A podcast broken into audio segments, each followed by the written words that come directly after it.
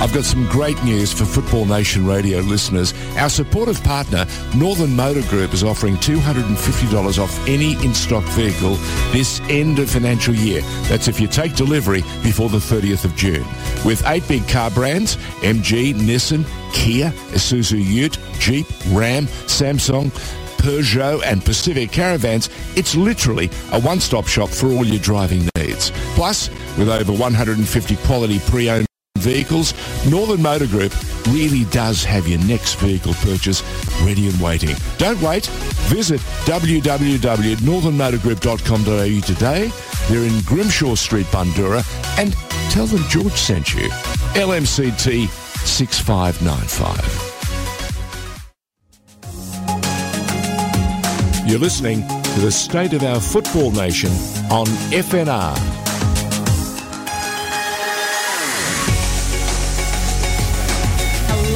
And uh, welcome to another edition of uh, the State of Our Football Nation. You're very quick uh, off the draw there. No, well, I, I, I realised I didn't give you the correct cue in, so I thought I would never, I'm not going to. Pokuah Frimpong as my co-host and pilot uh, each and every week does miraculous things. You've been, I know, very, very excited. Of course, you're being an Arsenal girl. Declan Rice just signed for one hundred and five million pounds.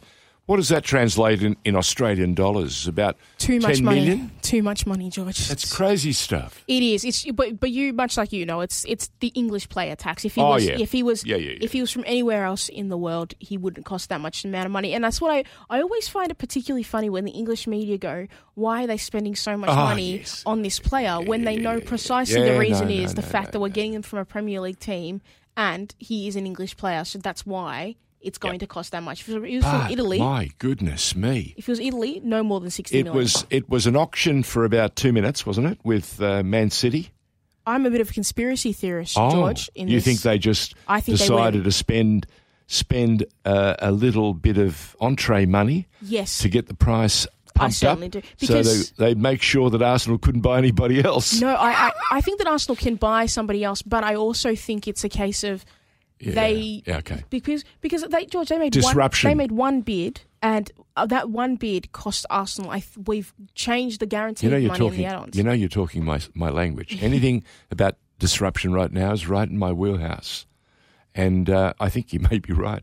City may well have gone into the stakes just to see how far Arsenal would stretch. But congratulations, Yeah. big call. Uh, welcome to State of Our Football Nation. Uh, the state of play in Britain is that most of the world, most of the world is uh, gearing up for a brand new EPL season. The NPL games continue, of course, right across Australia. The Australia Cup is continuing, another round of matches coming up. Some fabulous games were played overseas in Thailand, the under 17s competition, and Australia, I thought, showed some real flair. Yes, didn't quite get the last result they needed, ran into a, an exceptional Japanese side. Um, and it just goes to show you they're alert, they're fast, um, they're pretty clinical, and they know how to play football. So um, that's probably why we're seeing more and more Asian footballers making their presence uh, felt and seen uh, around the globe. Um, by the way, there's a very big um, uh, opportunity uh, in Perth in a couple of weeks' time. Was it three weeks now? Perth Stadium will see Tottenham Yeah. against West Ham. It'll be the first, I suppose, game in um, uh, for um, what would you call it? Points? Yeah, for points. Yeah, Well, it's for some. bragging rights. Yeah, exactly. Um, but it'll be Ange Postecoglou's first outing in Yeah. the uh, Spurs colours as No, the I- I- boss. and I also think it's perfect. It, it's perfect for Ange. It's perfect for Tottenham. Just to build, just to build, uh, you know, a bit of just positive news around Tottenham, and just to uh, feel get the get. It looks like fans are more involved because he, when he gets to when he gets to Perth, he's going to receive such a warm, you know, reception, and it's going to fill a lot of Tottenham fans with a lot of positivity heading into next season as well. Well, look, uh, we've got a couple of guests uh, we've lined up to try and catch up and talk about some of the action that happened both in Thailand, and of course, our second guest is um, uh, Nick uh, Galatas, who's the head honcho of um, the AAFC, who are gearing up. Things are getting closer and closer to a national second division. Nick will tell us a bit more about that, and he's also uh, one of the one of the people in the lineup at um, uh, Money and Sport, which is happening on the Gold Coast at Star Casino next week. Uh, we'll talk about that also very, very shortly. But let's take a break, uh, an opportunity to uh, provide our sponsors with some very important feedback and um, a little bit of uh, good news from the Northern Motor Group with the financial year very quickly winding down. You're listening to the State of Our Football Nation on FNR. Uh, you know, things are hotting up when there is a trophy tour of the Women's World Cup. 21 days to go, and the uh, trophy is uh, doing the rounds. It's in Queensland. Um, it's going to Brisbane, Moreton Island, and of course the Sunshine Coast before it wraps up on the Gold Coast, I think on Saturday. Yep. So everybody knows very much that the Women's World Cup is happening, and it's happening really soon. And there are two places to be Australia and New Zealand. Absolutely. Are you excited? I'm. you were over yeah, the moon. I'm over you? the moon, and I think that uh, we're doing a lot more in the last few weeks of doing making public the public Yeah. aware of it Yeah. with the announcement, the doing the stuff on the Sydney Harbour Bridge and things Yep, like that. That Just- was amazing. I think they it's really closed off. important. Like the more of it, it's on the news, the more people think about. Oh, I might just go to one game and have a look. I was going to say, was v- timing is always the issue. You don't want to go out too early because then you're sort of you're talking about it, talking Yeah. about it, and it winds out. This way, we're we're now in the final straight. Exactly. It, it's not quite as long as the Flemington Straight, but they're coming home with a wet sail. And uh, dare I say it, don't miss it. This is a once in a lifetime opportunity for a great number of people. It's the original trophy, Yeah. and you can get up close and personal. And I don't think people realise how big a World Cup is. You you know, just if you think the women's football is at a one stage, but World Cups of football, they matter and people show up and show out. hundred percent. And this is the, I think this is going to be the biggest women's World Cup thus far in history. So that's sensational. Absolutely. Um, women's sport is coming along in leaps and bounds. Um, you don't you don't have to listen to us. Just look and see how much space the women are getting, and rightly so. They've been held back uh, artificially for quite some time. There, you know, it was almost like a handicap race for a while. We tied one hand behind your back, then we tied two hands behind your back. But the movement uh, is well and truly underway, and uh, I'm excited to think that our Matildas, given given a little a sl- little slice of luck, because we need it in every sport, don't we? They could go, they could do something magical. they certainly Mind could. you, mind you, you and I will be uncontrollable if they do something magical. Oh, if the Matildas, uh, you know, just are able to, I, I, I would think that what's important is if the Matildas are able to make a quarterfinals. Yep. I think that is a Yep. huge win. Yeah. and uh, a huge boost for And any further along, is, that's is that's an- gravy. It's a isn't it? bonus, Oh, yeah. absolutely. Yeah, and I yeah. think that you know we just don't want to see them out, you know, early in the competition. No, so I no, think it, no, it hurts. no, no. Um, but Yep.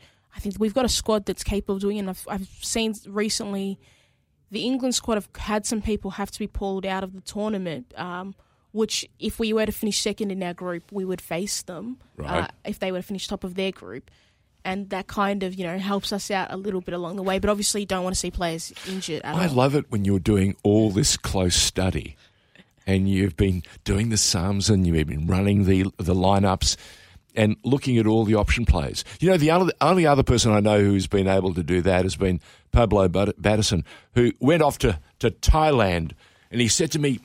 I reckon I can do some uh, reports for FNR if you guys can get off your uh, your butt. Uh, it took us a little while to get off our butt, but um, the one thing I can assure you, uh, Pablo did not wait. He jumped. He got into Thailand, and he watched the under 17s um, uh, launched their campaign. Um, and I'm wondering what he made of it uh, now that he's back home. By, by the way, um, Pokuah, if we talk to him, let's do it slowly because he's still recovering. Uh, he doesn't know what time zone he's in. Uh, Pablo, welcome to FNR. Thanks for making this happen. Hello. Uh, what time zone are we, are Hello, we in George. at the moment? Come on, check, check, tell me. Uh, I'm adjusting, and I, I, had a small dose of melatonin last night, George. Oh, that will slow you down a little bit. That'll make you very uh, cruisy. Yeah, yeah. It's supposed to help with adjustment, and I got some good expert advice from my local pharmacist, so yep. I trust in that. Yes, well, as long as it was pure, you'll be all right. You'll be you'll be doing very well. Thank you very much. Listen, welcome back. Uh, very, very wonderful to to know that there are Australians with great passion and great and great um, um, need to see our young stars in the flesh. Uh, how were the conditions over there for you? The, I know watching the boys play uh, every was it every half an hour they had them stopping and uh, hydrating and making sure that they had plenty of water in their system. What did you make of the competition and the quality of play? Um, well, I think our own performances were a little patchy, and that cost us in the end. However, there are many positives, and we certainly uh, bounced back when we played uh, China. Uh, although, notwithstanding, we had some scares when they made a bit of a comeback late in the, in the, just before the break, and then early in the second half when we really should have had the game so, well sewn up. But look, the conditions were very trying for both players support staff, and the fans. High humidity, heat. And I, I look, I have to question, it was diabolical. We got four 5 p.m. kickoffs, four out of four games at 5 p.m. in the summer, uh, the heat and humidity of Thailand. Now, I can't work out how that that that, that was planned uh, by the AFC, but that's that's what we got, and and I think it, it really drained everybody that little bit more. So that was very testing uh, from the first two games in Chonburi to then coming back to Bangkok and then playing the quarterfinal uh, at the uh, BG Stadium in Pathum Thani. I thought the pitches also uh, were were a bit of a problem too. There were some heavy pitches which made it very difficult to play that lovely free flowing football that the boys are capable of uh, of, uh, of playing. Yeah, certainly in Chonburi, uh, very early on, it, it was uneven bounce. It was very heavy, uh, and and that's a problem with many Thai pitches, uh, which I've seen firsthand in club matches as well over there. Because as you know, my partner's Thai, and I've seen a lot of football in Thailand over the last six or seven years. But then when we got to BG Stadium in Pathum Thani for the quarterfinal, that pitch was excellent and a lovely stadium. So I don't think it had an impact there, but certainly in Chonburi and at the big stadium in Bangkok as well. Uh, uh, the Raja Manal. Oh, I can never get that pronunciation right. I'm not, and I'm not going to try because the way we pronounce it isn't yeah. the way the Thai. No, uh, my wife keeps reminding me about that. Uh, so yeah, that you know, and when you're playing backing up every three or four days, that takes its toll as well. So it's a real challenge for the players and the conditioning staff. Uh, I was just going to say to you, uh, I thought, as you said, the conditions for the quarter final, uh, the, the, pitch looks uh, spectacular, and the ball ran, uh, you know, very quickly across the pitch. No worries there at all. But that match three days earlier, I won't call it a bog, but it was certainly a very heavy pitch. And I reckon that would have taken something out of the boys, especially Irankunda, who's been explosive all year. You, you saw him struggling to get to some some parts of that ground. Yeah, uh, and that doesn't suit Nestory's uh, style of play quite clearly. Uh, but we saw he came alive in the quarterfinal. He kept us in the game, some uh, brilliant finishing. Uh, and uh, look, it, it was a, there were two turning points when we got back to 2-1 in the quarterfinal it could if we'd got them to extra time maybe we with our conditioning uh, staff and everything we would have been up for for finishing it off. But then, of course, we it was a sucker punch, and you, which you kind of come to expect with Japanese national teams. Brilliance. The number ten for Japan. Yeah, very good. Uh, was that Sato? I think. Uh, yeah.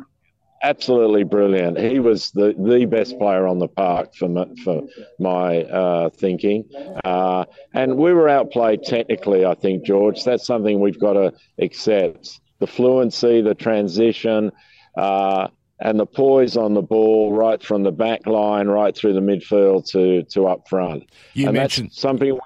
Sorry, yeah. I was going to say you mentioned sucker punch. Uh, I thought that that first goal was was the sort of goal that cracks defences and breaks morale.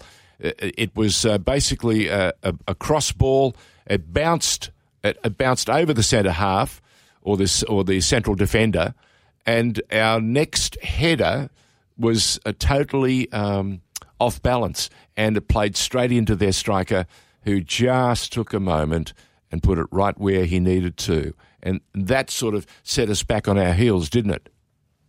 Oh, absolutely. Deflating and on the terraces, the silence straight after that. We couldn't quite believe it so early in the game. I think it was naive defending. I don't want to. I don't think we should point the finger at individuals. No, no, no. It was there were t- there were two at least first of all the ball coming across and then two two defenders just naive defending.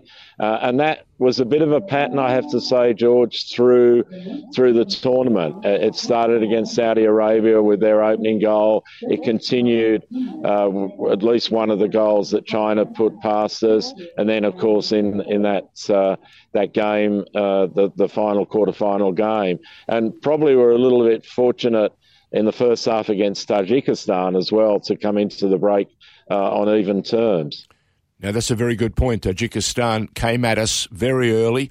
We started the first press, and then suddenly it was like a, this uh, cloud had come over the ground, and Tajikistan were, went, went on this uh, series of marauding raids, and our defence just held out. Our keeper did what he needed to do. This is the young man who's just signed with Bayern Munchen. And um, uh, then we got the, the goal that gave us the ascendancy, and they went on with that. But you're absolutely right. We, we were most fortunate in that regard.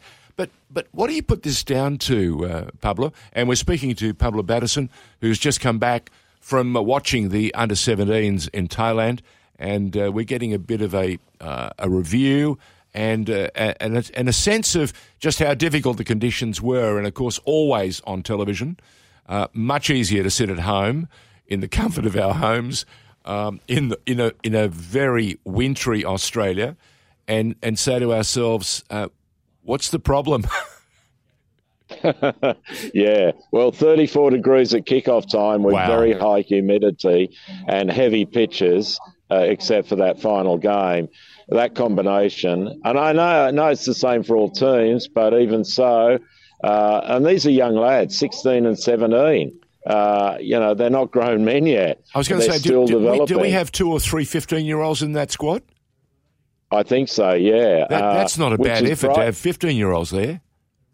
Yeah, and that's bright for the future because they will then uh, step up, hopefully, uh, a lot of them to the young Socceroos squad, uh, and then contracts with clubs. Maybe some will go to Europe, and then, of course, the pathway to the Olyroos uh, for future Olympics. And then hopefully some of them will step up and eventually make it into the senior ranks.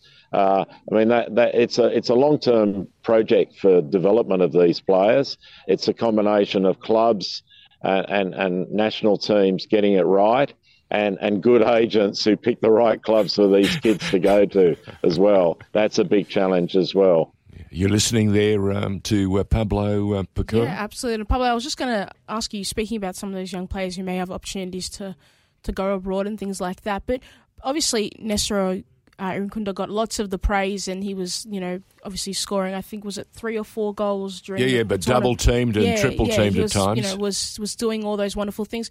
What other players were the standouts? It doesn't obviously have to just be young from Benny. Australia, yeah, from Australia, but who were the players that were really standout throughout the tournament?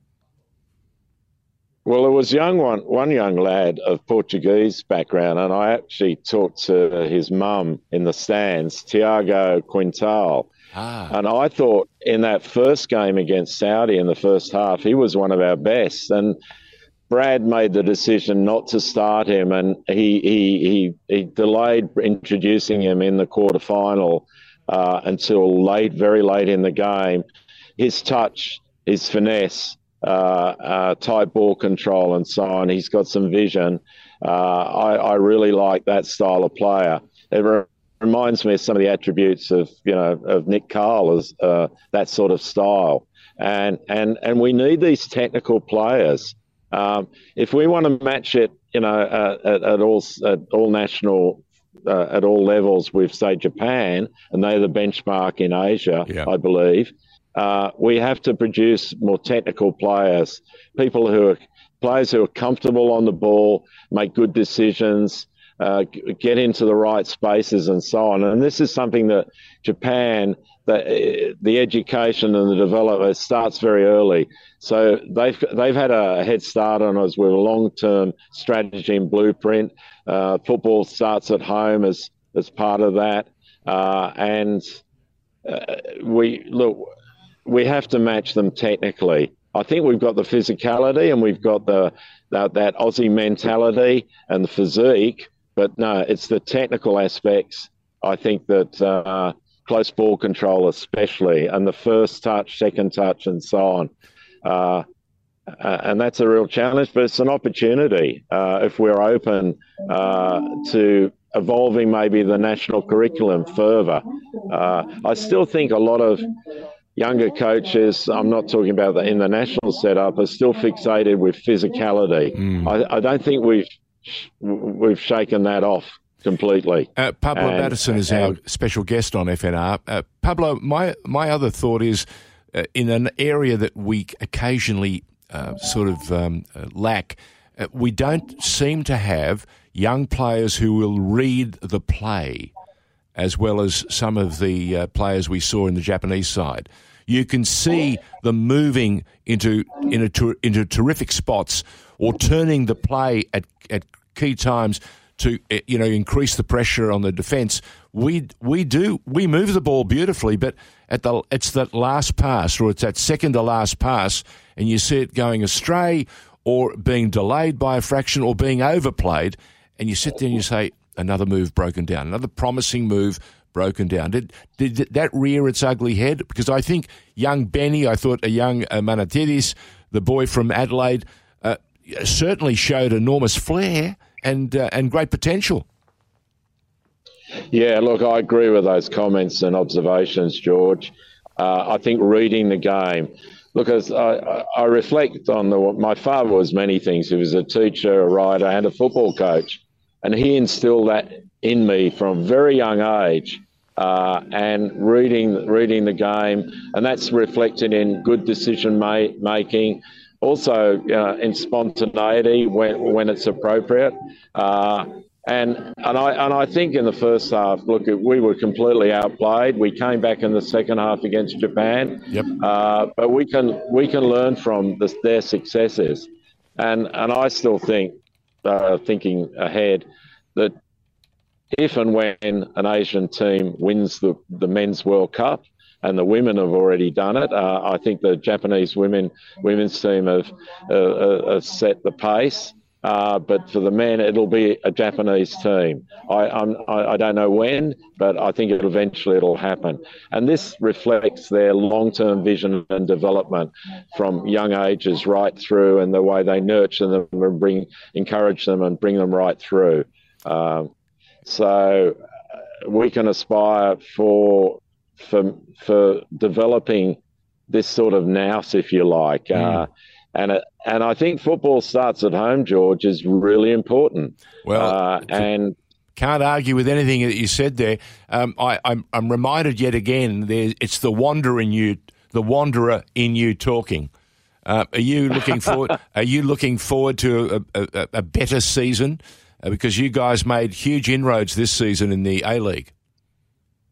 Yeah, I am, but I still think it's going to be hard to get back to what we had before. Um, I mean, it was a, almost a surreal time. Uh, getting to the final and winning the final of the ACL in 2014. And I was there in that second leg, that momentous second leg in Riyadh, uh, to witness that. Um, but I think you know there are positive signs because the the academy at the Wanderers is producing some really good players and the setup there, and that's becoming almost a, a benchmark for the league. Uh, but I still think we've. I, I, don't like to make predictions. Yes, we're more competitive. Yep. But I'm not too sure about the style of play, uh, okay. Uh, George. That's fair enough. Um, I'm not convinced uh, under Rudan the the style of play um, holds up. Yeah, and yeah. it's not all about just commitment and, and hard work. Of course, hard work and fitness uh, and and focus is is important, but um, it's getting the right mix. Yeah, um, correct. I mean, uh, we all, a lot of people like to think they are they they're coaches um, um, from from the armchairs, don't, oh, don't we? But social media uh, has given everyone the opportunity to be a professional coach uh, in their in their dreams. But it is what it is. Social media does it. It draws the best and the worst out of all of us. And you're right. I've never seen so many specialist coaches giving my my my club or or Pokuah's club, you know, advice every second of every day. And the worst time of the year is right now, in between seasons, when everyone knows who's the right player to bring in, how much money you need to spend, and and I'm thinking to myself, what do you know of these people? And more importantly, in, in the in the in the in the um, instance of uh, uh, Arsenal and Arteta, uh, he he would have a plan. He would have a plan that he's been putting into into effect for the last two or three years to get to where they are now. And here we are on the sidelines. We know everything. But uh, I'm very interested, just before we wrap this up, uh, Pablo, and, and, thank you very much for finding the time and giving us the opportunity to do a bit of a review. Um, was there much talk about the upcoming Women's World Cup in Australia and New Zealand while you were away? Oh, most definitely. I'm on the terraces, and uh, the excitement really is building. Uh, I also talked to a couple of the staff who will be involved in in the back room and behind the scenes uh, with the organisation uh, uh, from within supporting the Matildas. Uh, it's look, it is a once in a potentially a once in a lifetime opportunity on on home soil. I got my tickets long a long time ago. of course you did. And and yeah, and then look, I'm excited by it. I think, uh, look, I think the Matildas really do have the chance to win uh, the World Cup. Uh, I don't think we should get ahead of ourselves, no. and I know they'll take it one game at a time. Yep. But on home soil, and we've got momentum, uh, we're we're settled. We seem to have come to, you know, key players like Ellie Carpenter have come back from that uh, horrendous injury, and, the, and there are others on the comeback. Kyah so Simon I is in that, the squad too. Wow. Yeah, yeah. Pokuah, uh, is, is still her, her eyes are rolling. She couldn't believe it. Yeah, well, she's a legend, and you need that maturity. And the evidence shows, you probably know this, George, that to win a World Cup, you've got to have the right mix of experience with a few veterans and and youth as well. Uh, that that's the evidence of World Cups uh, over the probably the last couple of decades. Uh, and and I think we have got a really exciting mix of the young and the experienced, uh, and a few veterans, if you like. Uh, and uh, look, I, am excited. I, I know I'm not a, a, betting person, but I noticed the odds have just been trimmed uh, on the TAB for, for, for the Matildas winning the World Cup, oh. which is which is interesting. Yeah. Uh, but uh, I think we'll make it to at least the quarterfinal, probably the semi-final, and then after that, make your own luck yeah. uh, on home soil. Well, well, Pokuah has been saying for ages, let's just let's just give them an opportunity to play the game. Uh, she thinks it'd be super exciting if we make it to the the quarters and then from there on, it's almost a second, another competition from then on, isn't it? Absolutely. The, it's a bit like getting through those early stages. Yeah, it's ultimately for the Matildas. If they finish second in their group and then they have to face England, if they beat England, everything from there onwards is you know, it's just you know, opportunity. opportunity, and Opportunity. Got to take it. Uh, Pablo, thank you very, very much. Good luck with your uh, Wanderers. Um, uh, and good luck uh, with um, the uh, the recovery uh, that you've been going through. We we hope the melatonin works tonight and gets gives you an even longer uh, uh, sleep uh, break. But uh, we really appreciate your uh, contribution on the, the program. Each and every week we talk about the state of the game, and it's getting exciting. And hearing these youngsters uh, making a, a presence, we saw some lovely young players just give us a glimpse of what's to come. But you're absolutely right. Uh, we have to look at our at our play, our style of play, and uh, see if we can get that mix right and those final decisions uh, a little sharper than uh, what we've seen. But again, you remind us that the conditions were seriously difficult over there for all the teams, but especially for our young boys who who discovered what international competition is all about. Yep, certainly a reality check. Yep. But they can go a lot further, and uh, with the right support, the right uh, self belief and focus. So thanks for the opportunity to have the chat, George, and uh, I'll see you at the Women's World Cup, uh, hopefully, and. Uh, and I'm looking forward to Socceroos recommencing World Cup qualification in November as well. That's right. It's coming. It's absolutely coming. A lot of football. The world game is, uh, as they say, coming at us at 100 miles an hour. Thank you to Pablo. We're going to take a short break. Another guest, Nick Galatas, joining us in just a moment. You're listening to the State of Our Football Nation on FNR. Hello and welcome back to another edition of State of Our Football Nation. We were just uh, lucky enough to uh, have a nice, really nice conversation with Pablo, and I've just completely phased on his last name, but Batterson. Batterson, thank Yeah, you very yeah. much, and uh, it was a really en- enjoyable conversation. Well, he was under- back from Thailand where he watched the uh, the under seventeen um, competition there, and he, he gave us an insight about uh, the sharpness and the and the quality of the the Japanese that beat us in that quarterfinal game three one. Uh, he also mentioned that there are some young Australian boys that have got some wonderful skills, but we need a bit more competition, a bit more, a bit of sharpness, and maybe our coaching staff needs to look at uh, how they put this um, this array of talent together. It's all about putting a team to play a particular style of football. But then, then you want the children or the young the young- the young players, whether it be men or women, um, to um, take the opportunity, take the bit between their teeth, and express themselves. Yeah, certainly, and uh, You've, you've been saying it all year yeah, in no, no, competition. no, you want all the teams you you're watching to express themselves. Yeah, I want them to express and when themselves, they do, and I want you know a, the national identity of Yep, the way we play to come football. straight through. And I think the the clearest indication of that is when you see these like under seventeen, under Yep. fifteen squads play at international tournaments. Do they look like they have an identity of what the Yep. the, the country represents on the football field? And if you don't see it at a younger age, it's really difficult the older these players to get to get them to play a style of football No, that no, works and 100%. harder for us to achieve things. But you know, we can only get better from here. So- Speaking of better, uh, some better news coming up uh, regards the National Second Division. And uh, the chair of the AAFC joins us, uh, Nick Galatas. Welcome to the program. Thank you. Thanks, George. Thanks.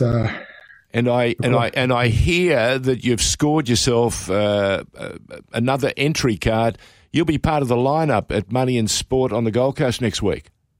yeah, that's right. Um, should be fun. Get away from the office a bit to the Gold Coast. Hopefully, it won't rain too much. Now you go. You go. Uh, have you seen the lineup?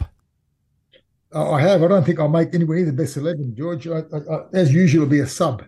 Yeah, I don't believe that. I think you have an awful lot to say, and more importantly, the timing is right. There's so much going on. Pokuah has been telling me uh, over the last few weeks that she's hearing more and more, uh, you know, discussion about the game. She's seeing it, um, you know, uh, perpetuated almost everywhere she goes, and she's flying off to Sydney uh, for the Writers' Festival in the next week or two. So. Yep. I- The I'll word is there. the Okay. word is the action is here. Uh, the the the original uh, World Cup Women's Trophy is currently touring Queensland, and you'll probably see it on the Gold Coast. I think um, I think they're going to have it there for a few days. Yeah, I think so. Um, When do you arrive, um, Nick? When do you head up to the Star? Uh, unfortunately, I haven't given myself a lot of time. I get up there on the Wednesday, so I should have a bit of time on Wednesday, George, and uh, hope, uh, Thursday is the um, is the event, so that'll be good. And I don't leave until Friday, and then I'm off to New South Wales. So, uh, and I'll see Pokuah there at the Writers yeah. Festival. That should be great as well. Well, let me tell you, you're you're right in the middle of it. I'm I'm um, getting ready to watch Australia play France, the send off game at Marvel. And uh, mm. we're already told that the, the record, the attendance record, will be broken. We know that the number stands at 36,000 for to watch, uh, you know, the Matildas play in Australia. We now know that it'll be 40 plus, could well be 50. And then, of course, a week later, I think they're playing Ireland in front of yep. about 91, 92, 93,000. So a lot of records are starting to tumble, uh, Nick, which is very exciting. Let's talk about Money in Sport for just a moment. For those of the people that don't know, Money in Sport has been an annual affair for the better part of the last uh, eight or nine years. Um, uh, it, it, of course, it was uh, suspended uh, during COVID, which explains why we haven't seen too much of it. Uh, much, much of the major corporate businesses, you know, was on on hold for two or three years during COVID. But we've got international guests, we've got some of the best speakers uh, uh, who know not only the business of sport, but are representing some of the biggest codes in the world from all over the world. And you'll be right in the middle of it. Um, what will you be talking about, Nick? Well, can I say, George, just, uh, well, obviously, uh, football will be the focus and NSD will be the focus, but yep. a bit more than that, I hope, because I'm involved in, in sport in a slightly wider way than that in my capacity as um, as a lawyer and in sports law. But obviously, uh, my main involvement to date has been in um, in you know football and the national second division. So yep, yep. I'll leave that to what the guys want to discuss. But can I say, in support of what you've just said about money in sport, that I went to the inaugural one in Melbourne many years ago. And at the old Telstra Dome, is that the right? Uh, yeah, at the old Telstra Dome, I yep, was there. Yep. And it might have been one or two years before Lou moved it to the Gold Coast, which made it That's slightly correct. harder for yep. when I was flat out back in those days. Uh, and then, as you say, COVID hit. So there's been a gap. So I'm looking forward to going up again. Um, I think it's a great format. Uh, it gives people a chance to speak on uh, official panels and also around the trap, so to speak, and exchange some great ideas. And I think uh, these types of events are, are, very, very important for sport in general and, and football in particular. So I can't wait for it. Really, and it's the networking too, Nick. It's the networking that uh, that I think is is fantastic. If you're in, the, if your business is sport, and you're not a participant, or you haven't managed to get yourself a, a, a an entry card, you're missing a golden opportunity. Absolutely, I think that's right. I think anyone who's got uh, an interest in the game and sport in general should get up there. And I noticed that Football Australia are, are going to be uh, right there, front and centre. Yep, yep, they will. Should be good. Now, what are we what are we hearing? What's the latest, the state of play regarding the national second division? I understand that they're they're trimming the uh, the number of of, of, of, clubs, or is it uh, uh, another selection process that we're all going through that we need to know about? Well, it's all part of what um, Football Australia announced um, a while ago, George, back in February. So this is consistent with the original timetable, more or less. Yep. I don't want to, you know, stuck into days and weeks, but more or less for a start next year. So that's still the plan. Um, so what, uh, as you might remember, back in February when it was announced, the um, the EOI, the expression of interest was announced. Um, all sorts of clubs applied. Um, FA whittled that down by a little bit only, down to 26 applicants uh, about know, early May, nearly two months ago now, seven or eight weeks ago. And the next phase was always going to be this phase that started, which is the request for proposal phase, where FA has invited those clubs who um, were in its 26 to um, uh, participate in this next phase. And that's now commenced. So that was commenced about a week ago. Uh, what, what's today? Thursday? Yeah, about, I've lost track of time, George. 29th today. Yeah. So about a week ago, the clubs were notified, and that process has commenced. Where you know they're signing some documents and they're they're um, uh, attending to some requirements of FA, so that they can then take part fully in this next phase. Um, FA has appointed a consultant, um, and to assist FA in this process, so they will assess the applications. I don't know if all 26 applicants will, will go ahead. I'm expecting they will until they anyone says they're not. Mm-hmm. And FA will assess it and it will go from there. And hopefully we will have a a, um, a selection process that will pick the best applicants. And uh, also this is the process that based on the applicants, I think we need a bit of work to do still on the design of what this model will ultimately look like. You would have seen in the papers that's not yet absolutely settled. And I think um, logically, uh, FA will take into account um, the capability and availability of applicant clubs to settle that final model. Uh, and you know, and um, uh, yeah, so that's what it's up to at the moment. Nick, I was just wondering, with the obviously the, this next phase, is there a number in which FA they're thinking about? This is the amount of clubs that will be sustainable for this to be a viable option, like with the money involved and also not having too many clubs where the competition just becomes a little bit too muddled, but also not having too little amount of teams. Is there a number that there you there's um, kind of worked on? The Cinderella comp, uh, look, they've mentioned eight in the past as a minimum, but look, obviously with a number of applicants, there, there, will be more than that in my view. I mean, I, I don't know obviously who's what what it would look like, but um, the FA have talked, I think, uh, I think publicly anywhere between ten to sixteen. Yes, correct. So. Yeah. We're, we're, hopeful. I mean, I'm, I'm personally hopeful it'll be closer to 16 than 10. 12 to 14. Obviously, to have a competition, if you play each other twice, let's say, you know, we know what the numbers are. If you've got 14, it's 26 games. That will be great. 12, 22 games, um, so that you want enough games for that for uh, what we all expect will be initially young squads and young players getting goes at playing at this level. And you started out talking under 17s and what Pablo was talking about, and you know, good young players coming through. So we're hoping for a good comp that might last 22 to 26 weeks, and that's what we're looking at at the moment. It's interesting you talked about uh, the under 17s there, or you or you mentioned it. Uh, some of that football was very exciting. Uh, the yeah. the Japanese showed us yet again uh, how well versed they are in these in this modern uh, form of the game. They play it uh, fast. They play it uh, with real flair and poise.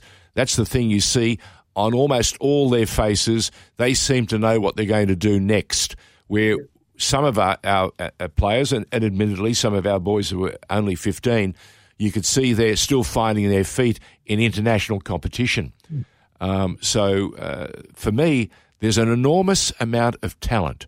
We've just got to make sure that uh, we don't get too greedy, and we do give them the opportunity to not only to blood that talent, but to allow them to find a comfort zone so they can express themselves, which is that thing that, that, that keeps reminding me. She gets super excited when she sees players have the confidence to express themselves. And that's what, we, that's what we ask of anyone, don't we? Even in business, you want people, your employers or your employees, to be in that that lovely space, that mind, that mindset too, that they're there. You're employing them because they're good at their craft, and then you let them do what they're meant to do. Yeah, that's that to me is always about good business, uh, employing good talent, and then delegating uh, the stuff that needs to be delegated, and then letting them get on with it. And I'd like to see that in our football too. And George, what, what was exciting, and I've seen a bit of it, uh, a, bit, a few of the games, obviously, like we all are from a distance, and we get to see bits and pieces yeah. as much as we can. I mean, the, the, goal, the goal, for example, that we all we all admire, that's made on all the clips and the Nestory Irankunda oh. cracker against oh. China. But what, what I loved about it, and I think what's, and I and I say this all the time about such goals, and in particular when it's a young player like like Nestory who scored it, and that yep. is that he actually thought he actually thought he would. It's not, it's not so much that he. That yeah, he that's good. That's good. To put his foot through it and hit the top corner from whatever it was, 30 metres. But I'm, I just try to think, what would I have been like at, at, the age of 17, where I thought I could receive a ball in that position and think, you know what, I think I'll score this. um, and, and it just takes a special sort of, I think, self awareness, knowledge, yeah, confidence, yeah. etc. Just to not just hit it, but to actually think you might. And I think that that's what's underrated and underestimated. So um, to see that was just super exciting. I mean, it just I think any kid seeing that is going to think, "Geez, I'd love to play and give myself a chance." Oh yeah. So that's, that's exciting. Uh, but George, I just want to say, go ahead. Yeah, I just want to say the second division. though. it's more. It's it's everything. It's what you've said about those young players. That's a given. We want to give as many young guys a chance and, and women, yeah. of course, in yeah. the second division, a chance. um, to play, which you know we can we can talk about it all day, and that's that's a given, as I say. But it's what also you said before at the beginning about Pokuah walk going around the country and football being spoken about, be it Matildas, be it whatever, the game. Yep. And, uh, and what we're hopefully going to achieve is just by creating another national comp, playing when it's going to be played at planned at the moment in March, to give us an all round football discussion in this country, not just A League, Matildas, W, you know, A League women's, um, national second division, hopefully women's, just create that conversation, that continuity of conversation. When if you if we didn't have the the Matildas this year, as we thankfully we do in the World Cup, but you take that out of the equation, and there's no second division talk. The A League's in hibernation for six months, effectively, or whatever it mm, is. Mm. We don't get that continuity of discussion. So hopefully, this country will, and the participants that are involved. We keep talking about the two million participants, but the participants, the viewers, the the competitions. If we grow those, um, and we have that conversation, then you get a momentum of its own. We don't have to worry about creating it; it'll happen. So that that's part of what we hope to achieve. No, you're absolutely right. The, the, genesis the genesis is the discussion going on right now. Once the competition gets underway, it's a unique opportunity for each and every club to embark on a journey and it'll be history. This is something else we need to remember. I can remember I'm old enough to remember the early days of the Philips League and how exciting that was. I even I'm even old enough to remember the Ampol Cup in the original stages, and and was looking at me and going, "Ampol Cup, what are you talking about?" But hmm. they were super exciting, and this is this is where things get truly immersive. If you follow them, and if they're your they're your, they're your team or your club. Uh, you, you you can't let it go. That energy seeps into every pore, doesn't it? Um, can I just tell you? Can I tell you how excited I am right now? Because there's a young guy called Ange Postecoglou who's reached a level of um, international renown that Australia is going to be on everyone's lips every day of the next EPL season for only one reason. There's an Australian there making a noise, and half of his staff is going to be Australian. Miller Uh, Miller Can you imagine um, yep. How much talk there will be in in every element of our media over the next EPL season? Yep. No, it's unbelievable. Oh. And, uh, and, and, you know what? There's a there's a, that South Melbourne will get a few mentions. Do you think? Oh, the odd mention here and there, I think. Uh, yeah, no, no, no, uh, no, no. I, the the reason I mention that is because they're going to be one of the clubs pitching for the national second division. Correct? Yeah, absolutely. So now suddenly we have this yeah. wonderfully woven thread mm. that begins mm. there and runs all the way to the EPL. And, and what um, there's a lot of a lot of things you've touched on there, George. But one, one of them is that um, I mean, Ange's journey has been one of continuity oh. and an incremental achievement, and oh, everyone yeah. forgets. I mean, if you're looking at when uh, he was here 14, 15 years ago before he got the Brisbane Roar job, yep. having come back from overseas. Yep nobody then would be predicting where he'd be now. And I, I, use him as an example to say to my daughter and others and say, don't look at 30 years from now or 20, just look at it step by step. Look Correct. at what you can achieve next. Correct. And part of that is, of course, the clubs themselves that we're talking about, the second division clubs that are coming through and applying. They've done the same. They've hung in there. A lot of, I mean, South Melbourne you use as an example, and I obviously know South very well, having been a chairman there for many years. And that, you know, that club came out of the NSL, uh, finding its way in what was the VPL, then the NPL, uh, and is still there and is, is just working a way through the steps through the process. And that's just how it works. And you get to you get to be available and be ready uh, to take the next opportunity. And that doesn't happen if you're not there and you're not surviving. And I think with the clubs, that's what they've demonstrated. I think one of the stories that will come out of this at the end, George, when it's all done and dusted and we're looking back on it, I want to say two things about it. One is the fact that these clubs that we're now relying on, and I've made this point publicly time and again, um, have survived a very, very difficult, arid, if I can say, period. Yes. Where they, have had a ceiling, they've been told where they are, they've been placed in a box, mm. and nevertheless, they're still here. And now we're relying on them.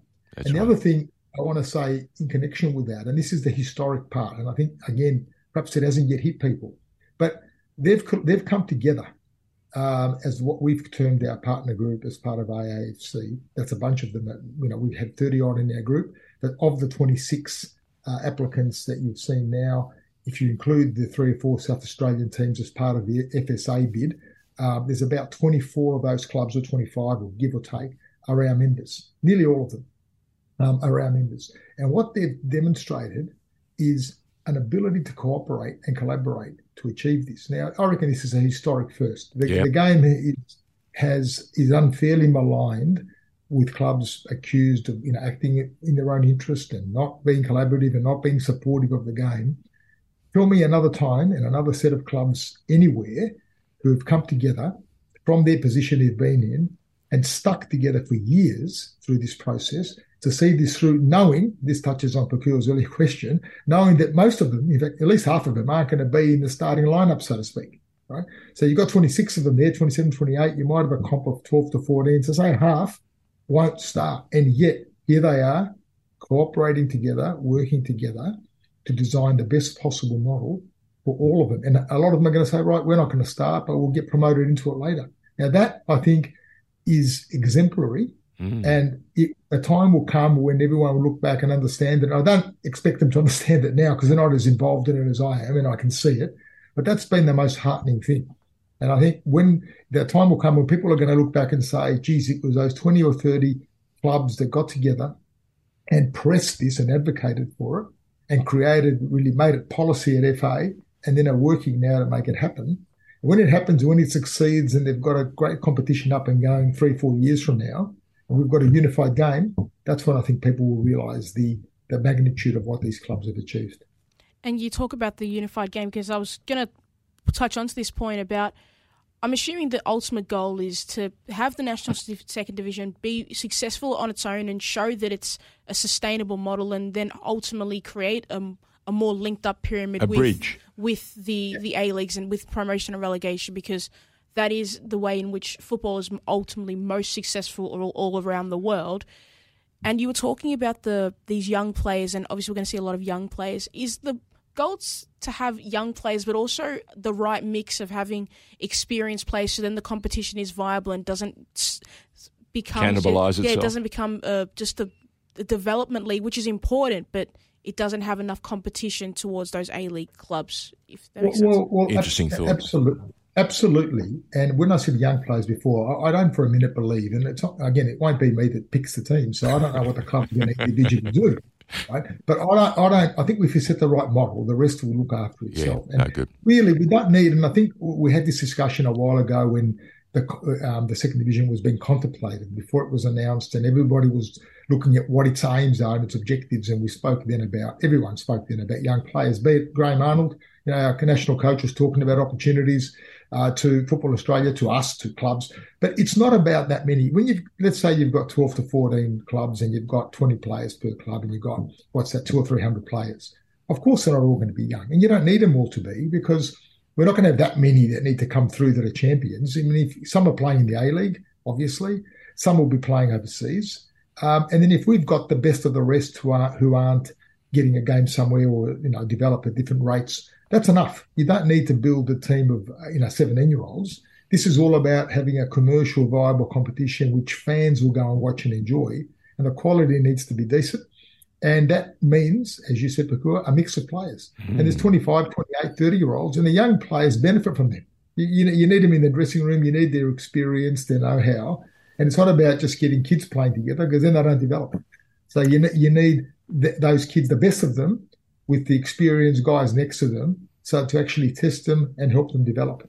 The voice of reason, uh, Nick Galatas, the uh, chair of uh, AAFC, uh, getting ready to head off to the Gold Coast uh, to be get part that of my card, George. The voice of reason. to to be part of the uh, new Money in Sport uh, sports conference happening at the Star Casino on the Gold Coast. Uh, I think it's the seventh of July. Listen, have a wonderful time. Uh, some of us uh, have other commitments that won't allow us to get up there. Um, you know, when when this uh, money in sport was first announced, uh, I, Lou reached out to me and said, "Will you come up and host it?" I said, "Of course I will." And of course, since then things have changed. Uh, but mate, I've seen the lineup, and I'm super excited. Um, I'm delighted you're getting up there. please enjoy it and bring back some good news and we'll get a chance to debrief uh, a, a, little bit later on. But all the very best. Thank you for making yourself available for today.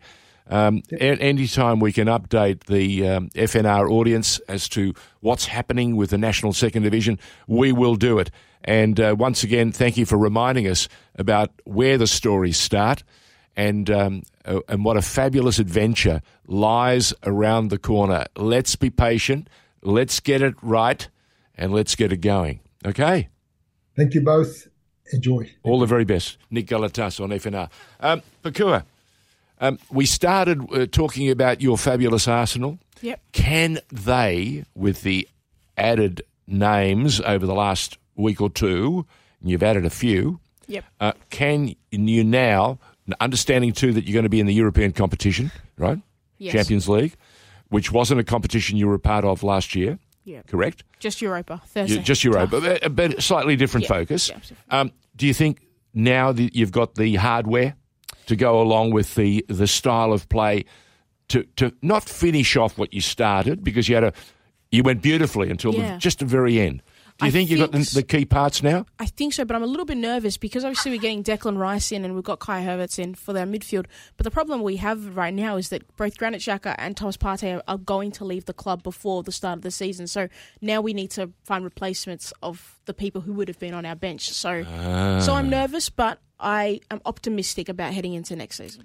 Yeah, and I'm always I'm always fascinated when you wear the colours of another EPL Yes. club. Um, I what feel am I to make of an Arsenal fan who wears Chelsea colours? Do you know what it is, George? I only wear shirts of other teams if a Ghanaian player has played in that team. Oh, of course. So I, it's more of a, So a it's the it's you paying homage, Yeah, exactly. homage to the the great Ghanaians who've played. Yes, exactly. Okay, all right. And in this instance, who are we paying homage to? Obviously, Michael Essien. I don't know if you're in Oh. this specific shirt, but I always think of Michael Essien when I wear the shirt, though. Now you know more about uh, Pokuah Frimpong than you ever imagined you were going to know. Uh, Pokuah, until next week, thank you very much. We trust you've enjoyed it. Two special guests and two different perspectives, but all wrapped around this round ball game that we love so much. You're listening to the State of Our Football Nation on FNR